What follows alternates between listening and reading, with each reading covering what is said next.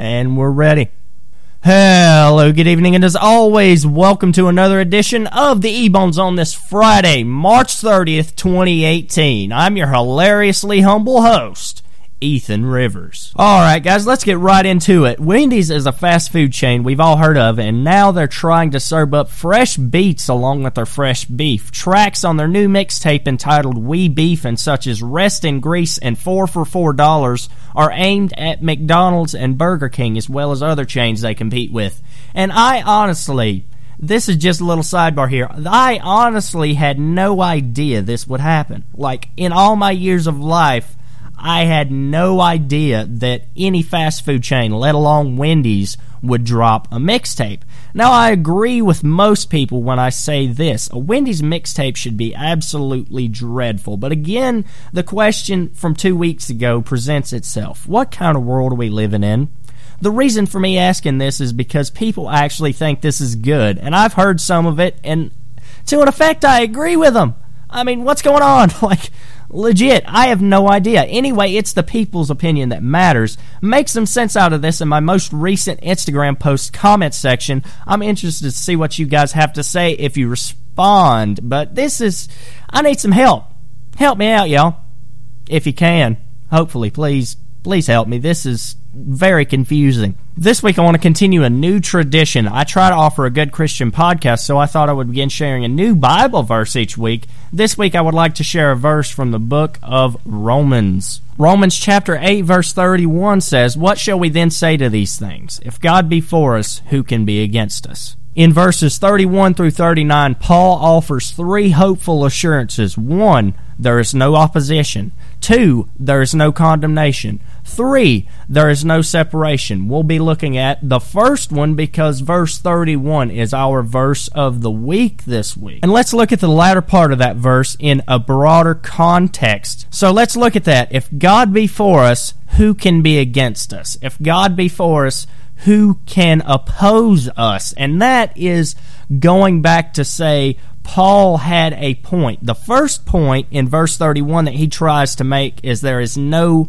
opposition. And I think that is wonderful because God is trying to convey through Paul a sense of security for his people in this verse. And security, as we all know, leads to productivity and prosperity and happiness. And that's what God wants for his people. He wants productivity, he wants security, he wants happiness overall. He wants us to be happy in His light. He wants us to be happy and fortunate to know Him. And I am very, very pleased to know that this verse has such a great context. I hope you all are as well. And I thought I would let y'all in on that just to let you know what the context of this verse was and what it means in a deeper sense.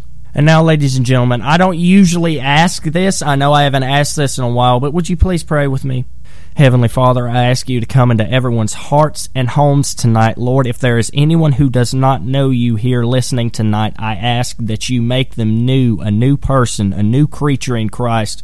Lord, I know that you will give them a sense of security and prosperity in your name and make them a new creature as you highlighted in your word. We thank you for the word that you have given us. We thank you for the security and the blessings that you've given us in your holy name. We ask all these things as humbly as we know how. Amen. Each week, I dive into the depths of the internet uncovering hashtags on Twitter. This week, I'll share hashtag ruin a compliment. This should be awesome.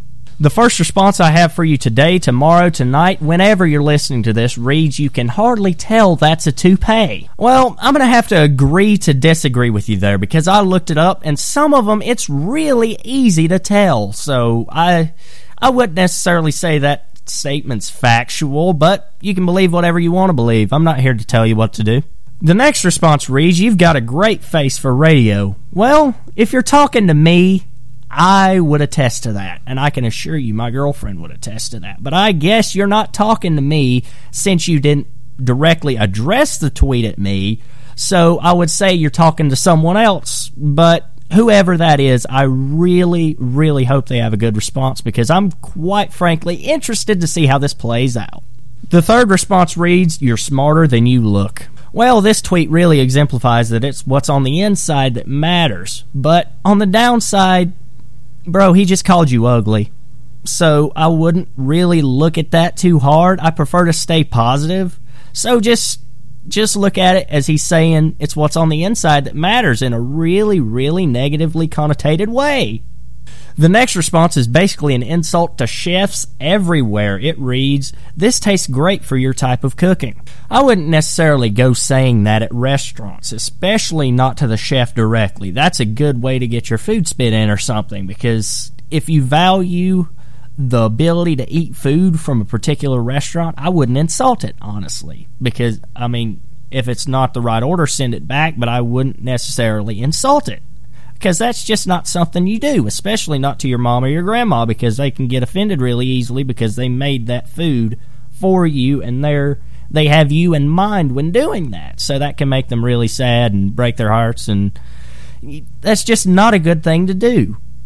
The last response reads, "You have an amazing body. Can you imagine if you worked out?" Kids, don't try this at home. Please, for the love of everything, do not try any of these at home because that's that's not a good idea because if you go to the gym and tell someone that their body looks great, but they're not working out at the current moment and they have a bag of chips just taking a break, that can get you punched in the stomach with surprising force because they just spent 30 minutes working the bag and now they're probably envisioning your face on top of the bag. So I wouldn't do that if I were you, that's probably not the best idea. Please don't do what any of these tweets say for your sake because it can end very badly very quickly. Just a word of advice from your favorite podcast host. Hopefully, I'm not sure if I'm your favorite podcast host, but I'm cross your fingers, knock on wood, whatever. I'm not into superstitions like I said a few weeks ago, but I'm uh, I hope I'm your favorite. I don't really know of anyone else you listen to. You might listen to someone else. I'm just banking that I'm your favorite. I hope so.